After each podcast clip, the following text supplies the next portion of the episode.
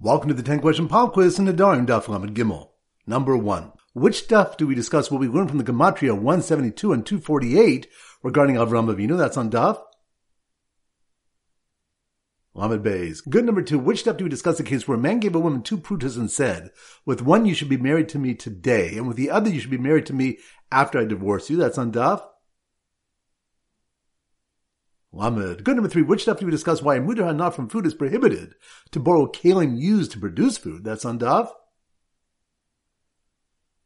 Lamed Gimel. Good number four. Which stuff do we learn the one who takes a utensil from the craftsman to examine it for potential purchase and there was a mishap in his hand, he is chayiv to pay. That's on Daf.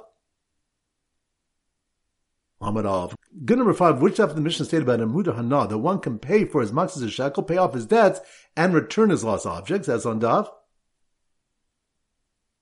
Lamed Gimel. Good number six. Which stuff do we have machlokes regarding who is forbidden when one makes a neder from Yeludim and Noladim? That's on Daf. Lamed. Good number seven. Which stuff do we learn why Avram Avinu was punished and his descendants enslaved in Mitzrayim? That's on Daf.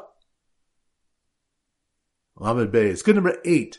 Which stuff did Rabbi Amin Rabbi Asik have a malchus when one can return a lost object when the returner is forbidden to receive benefit from the owner? That's on Daf. Lamed Gimel. Good number nine, which something when the difference between a mudar not from his friend and the mudar hamen ma'achal is trespassing and kalim not used for food. That's on Daf.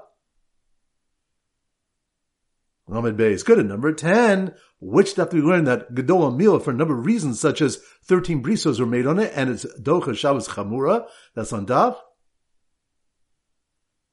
Lamed Excellent. That concludes today's pop quiz. This is Rabbi Avram Golden Zich wishing a great day and great learning.